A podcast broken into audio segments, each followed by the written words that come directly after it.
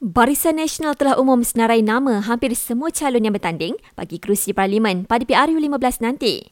Pengerusi BN Datuk Seri Ahmad Zahid Hamidi yang mempertahankan bagan Datuk mengumumkan senarai nama yang menggabungkan muka lama dan baru. Timbalan Pengerusi BN Datuk Seri Muhammad Hassan akan bertanding di Rembau. Menteri Kesihatan Khairi Jamaluddin bakal bertanding di Sungai Buloh. Perdana Menteri Datuk Seri Ismail Sabri Yaakob dan Menteri Pertahanan Datuk Seri Syamuddin Tun Hussein masing-masing kekal mempertahankan kerusi Bera dan Sembrong. Datuk Kazim Ilyas pula mencipta kejutan apabila pendakwah itu diumumkan sebagai calon larut.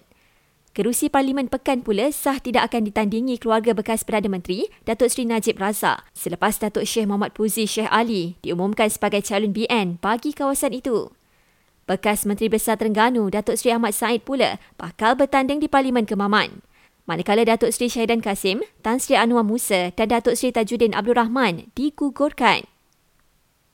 Malam tadi juga Perikatan Nasional turut mengumumkan akan bertanding di 169 kerusi Parlimen. Pengerusinya Tan Sri Muhyiddin Yassin akan mempertahankan kerusi Pago.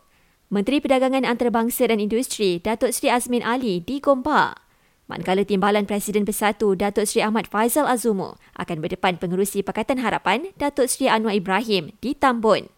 Penamaan calon PRU 15 akan berlangsung pada Sabtu ini.